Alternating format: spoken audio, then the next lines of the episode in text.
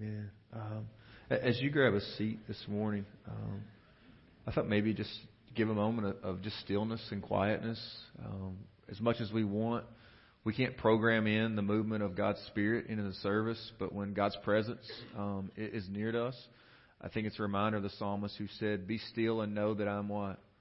I'm God. So just for a few moments, um, maybe just pause and just be still and just thank Him for His presence. Thank Him for when He communes with us. Um, so let's just be still for a moment.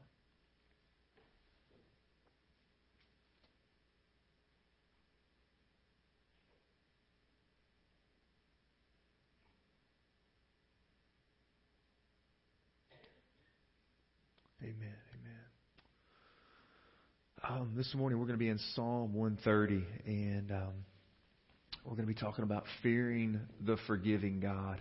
Um, we've been kind of walking through, um, if you were with us a few weeks ago there in Psalm 128, um, where it talked about blessed is everyone who fears the Lord. And we kind of walked through what it looked like to fear the Lord uh, quite a bit that morning.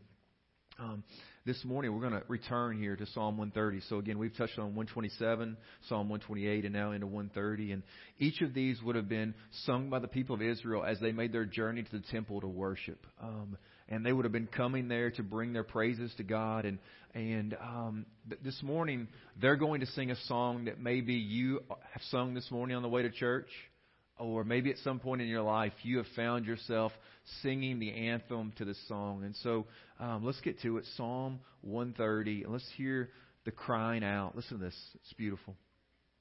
Out of the depths I cry to you, O Lord. Listen what he says there. Out of the depths. I cry to you, O Lord. It's interesting that we, we don't get clarity on what the depths are. Um, Psalm 69, verse 2, you see it on the sc- screen there, uh, maybe some clarity. says, I sink in deep mire where there is no foothold. I have come into deep waters. The deep waters is the same thing that's being stated here back in this out of the depths. And it's saying, listen, the flood sweeps over me. And, and so this person that's coming out of the depths, um, it's possible that this speaks of something going on in their life. Um, maybe there's sickness. Maybe there's people they love and care about. Um, maybe they're just in a really bad time, a really bad situation right now in life, and it feels like they are sinking in sinking sand. Right? It feels like the floods are literally overwhelming them. That's what he says there. The floods sweep over me. And he says, Out of the depths I cry to you. And so we don't have clarity on what might be happening in the life there. It's also possible, based upon where the text is going to take us this morning, that this is speaking of the spiritual life of this person. That spiritually, they feel very far from God. God, I feel like I'm very far away from you. I'm in the depths, God. I am distant from you. And it may be a result of all the things that are happening externally in my life, but internally, there is a crying out. There is a depth of it. And so I think it's beautiful that we don't have clarity on what these depths are. It's similar with the Apostle Paul, right? He pleaded three times for the Lord to take what away from him? What was it? He had a thorn in the flesh, but we never know what that thorn was. So we too are encouraged when the thorns in our lives come, when the depths of life overwhelm us. Look what he says here. I cry to you. I think it's interesting. Look what he says a couple different times here. He says, I cry to you, O Lord, hear my voice. Let your ears be attentive to the voice of my pleas for mercy. Sometimes I think we often all, you may have been there, but I've had times where I wonder, like, why am I praying, right? Like, God already knows. He's promised He's going to do good. He sees my situation. So why do I even need to pray? And yet, what we have continually is the Bible not only compelling us, as Paul does in 1 Thessalonians 5.17, he says, pray what? Continually, pray without ceasing. And then we have examples of people in the depths, and what do they do? They cry out to God. The Bible expects you and I, even though God sees, even though God knows, the Bible still continually shows us that we, in our weakness and our feebleness, we get down low and we cry out to God. That's what He's doing here. He says, Listen, God, I want you to listen. God, here, I'm in the depths, Lord, and I'm crying out to you. So it's a reminder to us God's Word must always trump our feelings and thoughts. No matter how valid those feelings are in the moment, no matter how much we think that maybe we shouldn't do whatever, the Word of God is always our guide. It's always the measuring stick by which we judge everything that we need to say and do. And so he says, Listen, I want you to know that in the depths of life, he asked that question, who are you going to call? And for some of you in the 80s, who are you going to call? Ghostbusters, right? God says, I want you to know that in when who I'm going to call, I'm going to call out to the living God. I'm going to call out to the living God. It's interesting here, um, and, and this depends on what translation you're carrying this morning, but I want to draw your attention to something that may look a little different than what you see on the screen. Listen to this verse again, verse 2 of Psalm 130. O Lord, hear my voice. Let your ears be attentive to the voice of my pleas. He says that they are for mercy. Right now, the NIV 84, the Net Bible, both translate it that way. The King James, you're probably going to see the word supplication there. New King James, similar. The Christian Standard is going to say help. And so I started to ask the question, why, why is there a use of the word mercy? And literally the root word that's based on this word they're using here is the word for mercy. And I think it's interesting that mercy is being used. Right? I mean, I don't, I don't know if you know uh, a lot about how mercy is kind of rendered, but maybe these examples, sometimes these words get confused, grace and mercy. Grace is this. Grace is when your parents say that you have to eat peas for dinner to get dessert. You don't eat peas, but you still get what? Dessert. That's a great moment, right? That's grace, right? You got something you didn't deserve. Mercy is when you told your parents that you actually studied for that exam or did whatever you did, but you actually lied and didn't do it, and they found out about it. And now you're asking for mercy because they're saying, I'm going to ground you this weekend. You're saying, No, I've got all these big plans. And they show mercy. They don't give you what you deserve. You deserve to be grounded, not to get to go out, but they allow you to do it anyway. That's giving you mercy. They're not giving you the judgment or the punishment that you deserve. So mercy, grace. And so I think it's interesting. Look what he says here. Let your ears be attentive to the voice of my pleas for mercy. In that word, there's an indication that there's some guilt. There's the adage, right, that we often use you've made your bed, now you have to what? Lie in it. And I think we all own that, and I think that's what he's owning here in the midst of this, that God, these depths may be the result of some of my own mistakes, God. These depths may be the result of some of the poor decisions that I've made, God, or there may be things, right, happening that maybe they couldn't control. But whatever it is, says, listen, God, I want you to know I'm crying out for mercy. Lord, I'm, I'm looking to you for mercy. So look what the text says, verse 3. If you, verse 3 of Psalm 130, if you, O Lord, should mark iniquities, O Lord, who could stand? God, if getting help from you is based upon being a good enough person, then who deserves it? Right? God, if getting into heaven is based upon me living a good enough life here and now, then who's going to get in, God? Right? Like, God, if you're keeping a checklist, Lord, of all of my sins, then God, I don't have much opportunity of standing with you. I know that I'm in trouble, Lord. If you, oh Lord, if you mark iniquities, God, if you're keeping up with the tallies of all the mistakes, the, not only the things I've done externally, but God, the things you see in my heart, right? God constantly says that. Look at Psalm 90, verse 8. You have set our iniquities before you. Look at this. Our secret sins in the light of your presence. Man, that kind of causes me to squirm, being honest. God knows the motives of your and my hearts.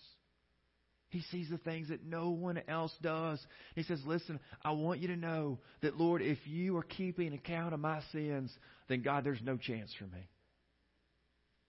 God, there's no hope for me. And so this moment, you and I are kind of walking with the psalmist here, and we're walking up almost to this precipice, this edge, and wondering if this is who God is.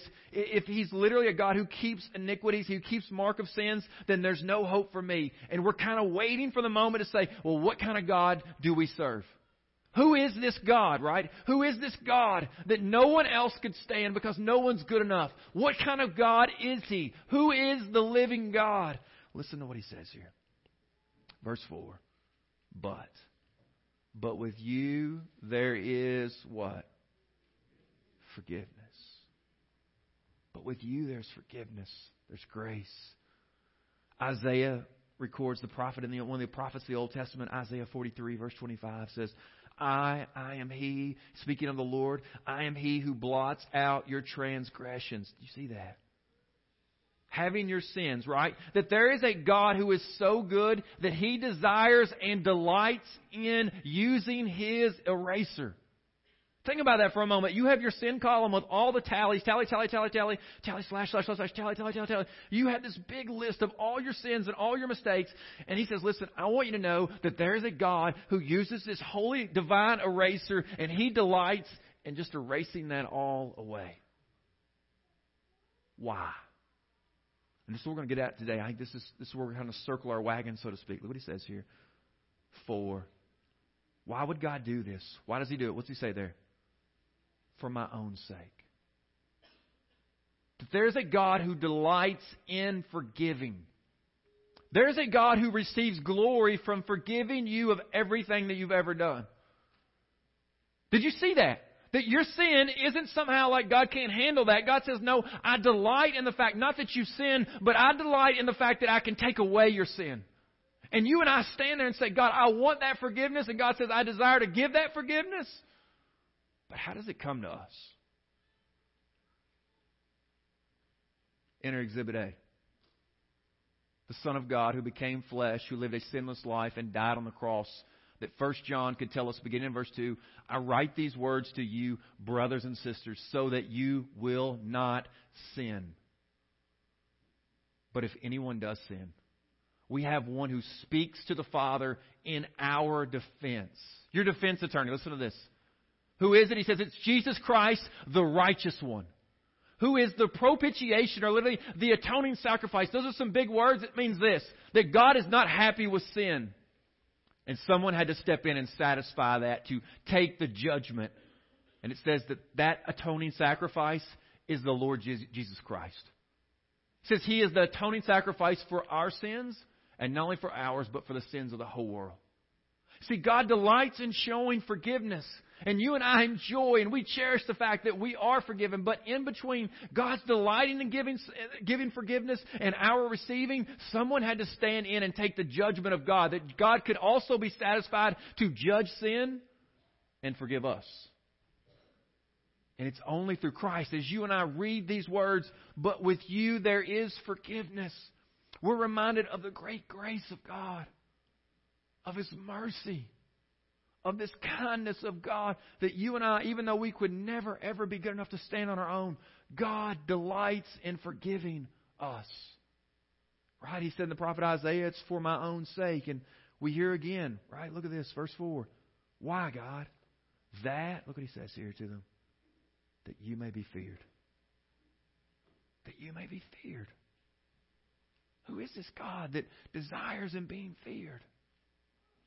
Right? I mean, what's happening here? We're going to kind of maybe walk through it just for a moment. But as I read this, and I thank God, I desire forgiveness, and, and the person that brings forgiveness is your son, Jesus. Maybe we might echo the words of Eliza Hewitt from 1887. More about Jesus, I would know. More of his grace to others show. More of his saving fullness see. More of his love who died what? For me. More, more about Jesus. More, more about Jesus. More of His saving fullness see. More of His love who died for me. I don't know how many of you ever have played Monopoly. How many of you have ever played Monopoly before? I don't know what your strategy is, but my strategy when I play Monopoly would always be I like to get the railroads. I don't know if any of you did that. That was always my go-to, right? I was trying to create that, that little there, and then I would try to hopefully get the, the electric company and also the water company. And then I would work my way around trying to get my monopoly, trying to get all of the properties, and that was just kind of my, my schematics, game planning um, when I went in to play Monopoly. I want you and I to see today that in the text it says that God has a monopoly on forgiveness. It's His. And anywhere else that you may be tempted to go is a counterfeit, and it's not true and genuine says the only person that can truly redeem us and forgive us is a perfect sacrifice. He's the only one that can truly ever satisfy the judgment of God of sin. And the Bible says that person is Christ. His forgiveness is good. You say, well, why all this forgiveness? Why that reasoning for it, right? And we've already looked at it, but look what he says again. I want to pull your attention to it. That, right? Why this, why this forgiveness? That you may be feared. Right? I mean, this God is awesome and amazing. I mean, our sin, guys, it leaves us wrecked. It leaves us in a place of saying, God, I'm unworthy of being accepted by you.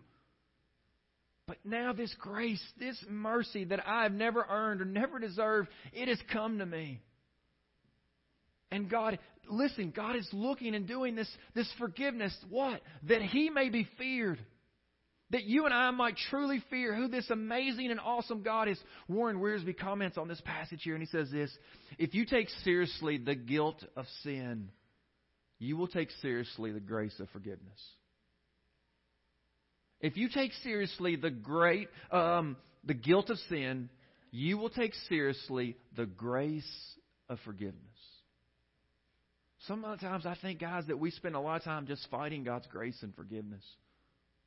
Like trying to prove that we somehow earned it or we deserved it or God, you didn't make a mistake on me.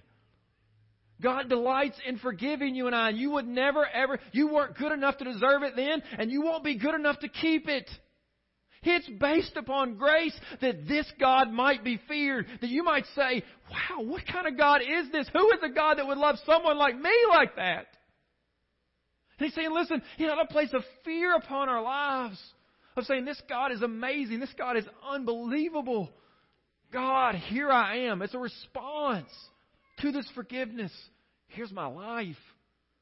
Riv and I were talking this morning, and we were talking just briefly there about the offering. And as we were singing the song, Brother Corey, we were just kind of discussing the words and said, Riv, what do you think it's meaning by the offering there? And he says, well, they probably, you know, maybe want some money in the plate or something like that. I said, buddy, the song we're singing is saying that you are the offering. It's you that God wants. More than just your simple, like throwing some money in the plate, more than just showing up at church. God wants you, brother. He wants all of you in the plate. Your life is the offering. It's you. All of you. That is a response of fearing this God, of saying, I am so unworthy and undeserving, but wow, how you love me. Look what he says here. Further to them, uh, verse 5 I wait for the Lord, my soul waits, and his word I hope. My soul waits for the Lord more than watchmen for the morning, more than watchmen for the morning. What's the longest that you've ever waited in a drive-through? Anybody here waited more than 10 minutes before drive-through? 20. Keep them up. 30 and you waited. I don't know where you were eating at, but like, wow. Right? How many of you have ever waited more than an hour at a doctor's office? Yeah. How many of you have ever waited um, maybe more than 10 hours for a plane? You've been in an airport longer than 10 hours. Yeah. How many of you maybe waited more than a day for a baby to come? How many of you maybe now are concerned about what waiting for your taxes might bring? Right? Listen to what he says here, though. Look, look, look.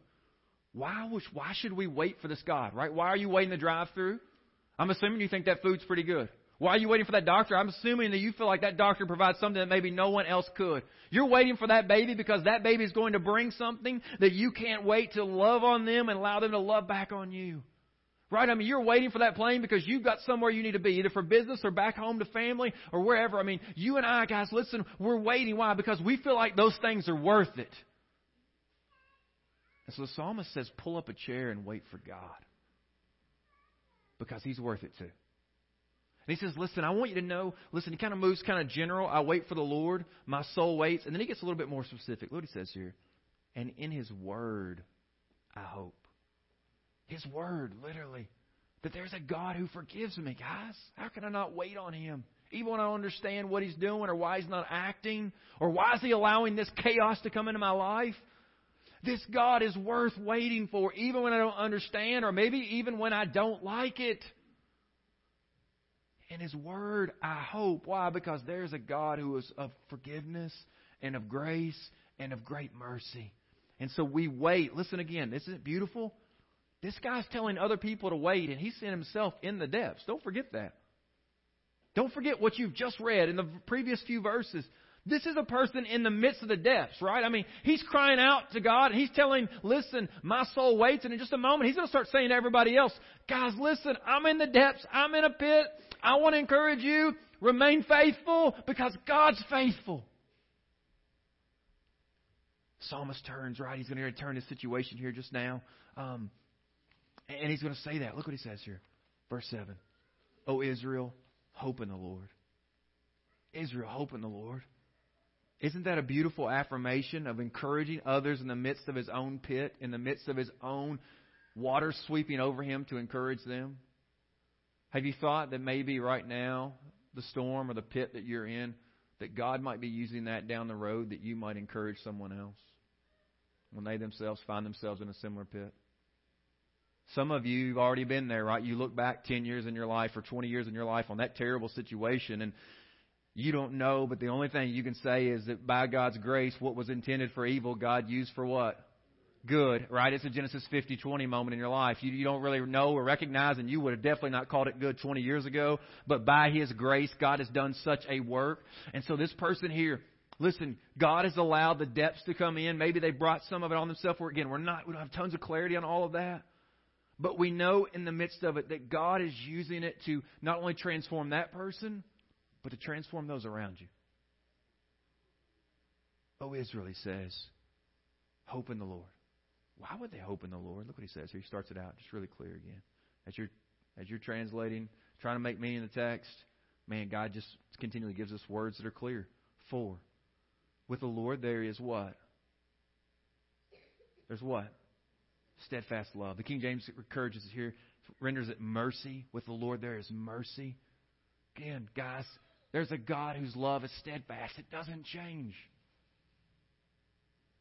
Even, listen, if you've lived this week and you say, there's no way I deserve the grace of God, that's why it's grace. If you're here this morning, you think you do deserve it, be careful. I think that's what he's ushering there at verse 4. But with you there is forgiveness. That you may be feared. Be careful today. I think, and we're going to go there in just a moment in Romans 6, Paul warns the church and warns others be careful when you start to take this grace, this forgiveness for granted. Be warned of that. Look what he says. And with him is plentiful redemption. Right? Here's the second reason, guys. Not only because his love is steadfast, but there's plentiful redemption with God. I left that blank because I really didn't have anything. I couldn't figure it out. And God just kept saying, wait, wait, wait. And this morning, my reading would take me into Matthew 18. And in Matthew 18, Jesus tells this awesome, unbelievable story of this king who has this guy that comes to him who owes a debt he could never ever pay. Like his entire lifetime, it doesn't matter how hard he worked, he could never ever repay it. He pleads to this guy for mercy, this king for mercy, and he says, You know what? I'm going to forgive you. I'm going to wipe away all your debt. The guy says, Wow, praise the Lord. This guy leaves his presence, runs out, and he finds somebody else that owes him like a few bucks. And the guy also doesn't have the money to pay, and he says, Listen, if you'll just have mercy on me, I'll pay you back. And the guy says, No way. Throw him in jail. Throw him in jail. And it says, Listen, the king hears about it. He brings this guy back before him. And he says, Listen, did I not forgive your great debt? Am I not a God of plentiful redemption? And if I've forgiven you like that, then how could you not forgive your brother or the other person the sin? Your spouse? Your coworker? Your mom or dad? Somebody in one of these pews or in another church somewhere in some pews that maybe you've long since left? Of what they've done to you. You see, guys, God's plentiful redemption is a work not simply that we would receive grace, but that we would fear this God, and we in fear would begin to show that grace to others. Do you see it? That you may be feared. But with you there is forgiveness. That you may be feared.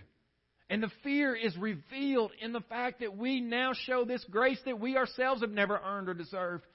This mercy that God has poured forth on us, we want that. Look what he says there, verse 8. And he will redeem Israel from all his iniquities. I'm going to read this a little bit long, but I just thought it was, it was, it was really well written. Um, it's by the guy by the name of John Goldingay. He comments on this passage. Listen what he says here. The greatness of Yahweh's commitment and redemption lies in the fact that Yahweh, and that's a name for God, right? Yahweh brings about such deliverance and does so in respect to all Israel's acts of waywardness that had taken it to the destruction of state, destruction of monarchy, and the destruction of temple, and left it, if the psalm actually comes from the Persian period, left it still living in the aftermath of those events. And listen, to this, this is a statement I wanted to make sure you catch. The greatness of Yahweh's commitment and redemption means that these experiences will not have the last word. What if right now, in the midst of your deep pit, that deep pit didn't have the last word? What if that diagnosis did not have the last word? What if those words that you spoke to that spouse or that person in relationship, if those words didn't define actually where your relationship's going to be down the road? What if those moments, listen guys, where you are right now, if it didn't have the last word, he says, listen, I want you to know there's God who's going to redeem Israel. They had done so much to mess it up. They had done so much to blow it. God had warned. He sent his people. He said, please repent, repent, repent. They wouldn't do it. And God brought judgment, and yet, even in his judgment, he is merciful and gracious to his people and desires to bring the wayward back. What a moment of grace. And I think, again, all of that leads us back to say, this is a God that I should fear.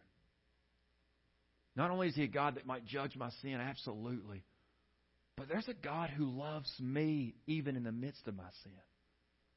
And that's amazing. Right? I mean, many of you, I'm sure there's some here that have been married a really long time, and you know your spouse really well. And there's a lot of warts I'm sure you know about your spouse that maybe nobody else knows. And yet, that love that you have for one another, despite those things. What a moment of grace and mercy, of overlooking one another, forgiving those things, not just dismissing that they're not there, but even in the midst of those saying, God has forgiven me so greatly, I too now forgive you. What a moment. Listen to what Paul says. I just want to close with a few of these.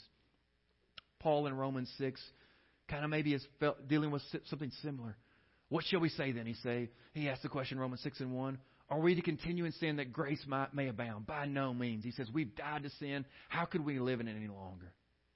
Right? The temptation is to say, well, if God is so gracious and forgiving and His mercy is so good, then maybe I'll just live kind of any way I want. Maybe that God isn't I don't know. It's not that big a deal.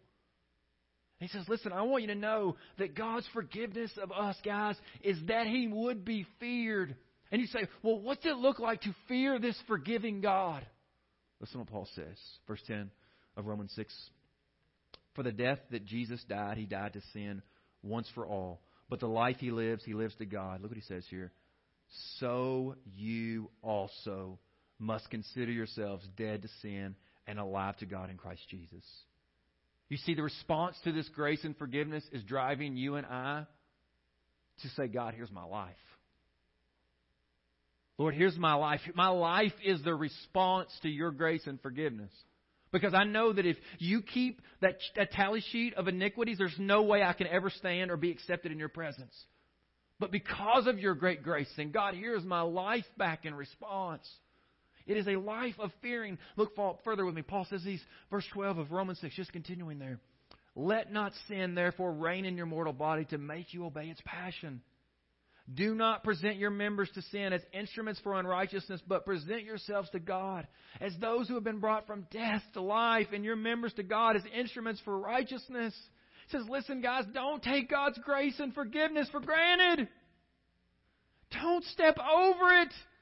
And he says, You want to know how, the, how you reveal that you're not abusing God's grace and kindness? It's by dying to yourself. It is a life of fearing Him. By saying, God, I repent. Right? We've been singing the words of Romans 2 this morning, if you heard it. But you've been singing the words of Romans 2. That God's kindness is meant to lead us to what? To repentance. It's His kindness, His grace. And then he finishes with these words, verse 14. For sin will have no dominion over you since you are not under the law, but what? Under grace. He says, you know what? All of this obedience is again because you've been forgiven. You're not having to live to earn it. You're not trying to keep up the checklist. You're not trying to keep your chart filled with enough stickers that God's going to accept you. This is because Jesus has already filled out your sticker chart for you. This is just a life of saying, Thank you. How now can I not obey? How now can I not follow because of how you have loved and forgiven me? Brother Corey shared there in Luke 15 as our musicians make their way. It's an interesting story, the prodigal. And I want to pick up maybe on the back half of Brother Corey shared about the prodigal son that came back. What's interesting about this story is that there's not only one son, there's actually how many? Two. And there's an older son that's there that stays with dad. He never leaves. He never makes seemingly the outward mistakes that the prodigal so did. But what happens is, is verse 28 records that when the younger son comes and they have the big celebration, they kill the calf, the robes on, the sandals on his feet, the rings on his finger, and this son's welcome back. Verse 28 says this scary statement. Because Jesus is talking to the most religious people, all right? The most religious people are all sitting around him hearing the story. It says in verse 28 that the older son stayed outside and refused to go in. And the father comes outside and pleads with the older son to come in because of his grace and forgiveness. And here's the scary part Jesus finishes the story, and the older son is still standing outside. And the question we may need to ask is this who's really the prodigal in that story? The religious people, listen, they thought they deserved God's grace, and that's what the psalmist is telling you and I, Psalm 130. But with you there is forgiveness, that you may be feared. Church, be careful of taking God's grace and forgiveness for granted. It can leave you standing outside as if you don't need it. As if, well, those people do. The father came out and said, Son, you, need it too, even though you don't see it. That's the the story kind of ends with Jesus leaving the door open, but the oldest son standing outside. And I would just ask you have you ever really received God's grace and forgiveness? Are you standing outside? Is God asking you, bidding you this morning? Son, daughter, come in. Come in. My grace is, is, is lavish, you're right. But I want you to know that I love you, that I care for you. This morning, would you respond to the grace of God as the door stands open to you? Would you come in and bow your heart before this God, fearing this God of forgiveness that loves people like me and loves people like you? Would you pray with me, Father? God, I pray this morning that we will never take your grace for granted. God, I got no hope. I got zero hope to be accepted before you. I know that, God. I know the scoundrel that I am on the inside. I'm not talking about 10 years ago. I'm talking about this past week, God. I know, God, those curse words that were in my heart when I realized that that test may have failed. And the anger that just poured out, God, in my heart, Lord. And I was just trying to choke it, keep it from coming out of my mouth. But, Lord, I, I realized that within me, God, at any moment, I'm capable of anything. So, Lord, I need your grace today. I need it now. I need you to overcome the anger that can so quickly come about, the, the oh, the frustration, God, and how I lose self control and I don't have peace or patience or kindness or love or joy. I, I, the fruit of the Spirit's just out the door, God. I just totally lose it. God, at those moments, Lord, as I prayed the other day on my couch, God, please, right now in this moment, do not let sin be my master. For I'm not under the law, God, I'm under grace. You love me, you accept me please, God, let your power in this moment keep me from losing the self control. I don't want my wife to see this, my kids, and most of all, God, I don't want to do it to you. God, thank you for the power of your Spirit in that moment. That even though sin is there knocking at the door, God, your power is greater to keep us in those moments from losing it. I just want to say thank you. Father, I pray for brothers and sisters all throughout this church, God, some that are prodigals in regards to the fact they're way off. Lord, that they're way out there. Lord, let them see today that your grace and mercy welcomes them back. Father, for the religious among us who think that other people really need that, but they don't think they do, God, just please open their eyes and invite them to say, Come in. You too need it. God, let our hearts and our lives reflect the fact that we fear you and the great grace that you've shown us. Let us not take it for granted. Let us go now and do likewise and show it to others.